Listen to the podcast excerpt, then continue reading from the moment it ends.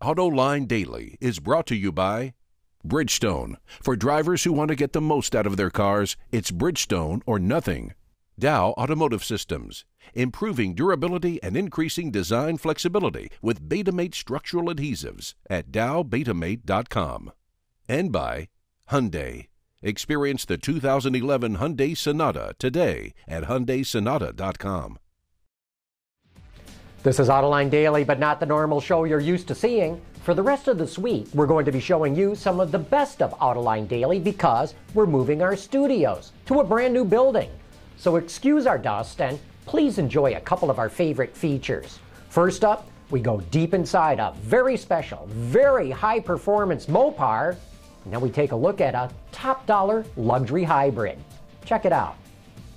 Last year, Mopar came out with the first ever car branded as a Mopar in the history of the brand. Called the Mopar 10, it was a heavily modified Dodge Challenger and it instantly sold out. So now Mopar is coming out with the Mopar 11, a modified Dodge Charger. We asked Pietro Gorlier, the CEO of Mopar, to take us through the car and show it what it has. So uh, as uh, we had for the Mopar 10, the Mopar 11 has a unique stripe going through the car, and uh, the interesting thing is going also inside on into the into the seats. So you have this blue Mopar stripe going through the car. We have uh, unique 20 inches wheels that we took from the Challenger and we repurposed with a different color for the Mopar, Mopar 11. We have obviously the Mopar badge both uh, on the front and the inside with the serial number.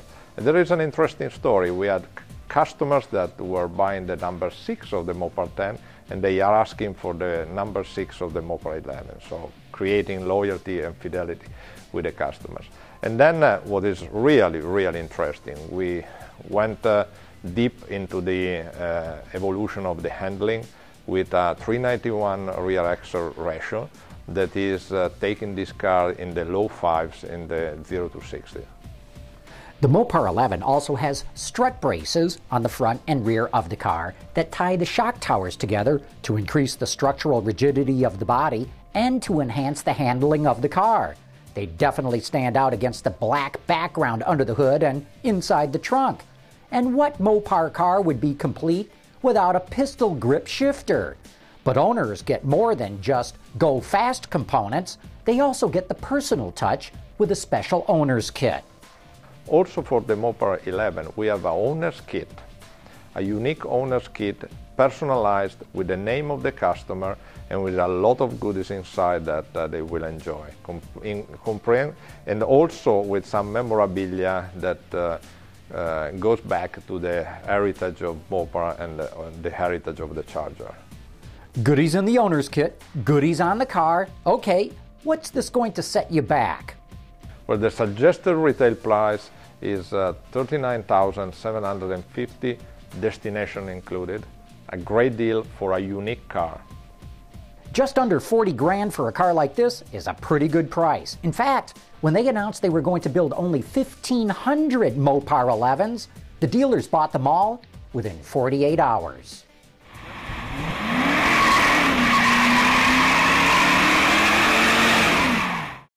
Reducing exhaust emissions, Aerify diesel particulate filters, high filtration, low back pressure, small package size, excellent durability DowAerify.com.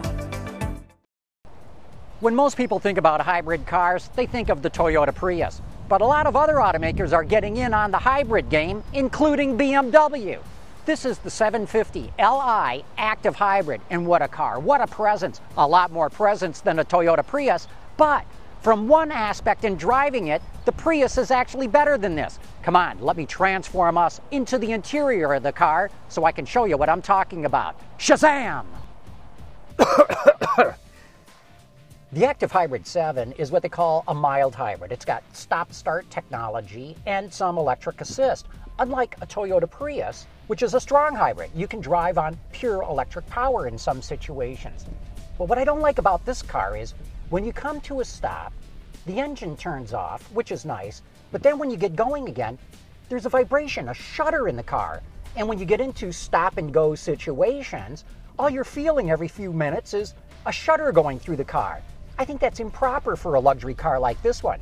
Did I mention the Active Hybrid 7 cost $110,000? And the fuel economy isn't all that great. They're talking 17 miles per gallon city, 24 miles per gallon on the highway. We're averaging in this car about 20 miles to the gallon. And maybe that explains why they're only selling about eight of them every month.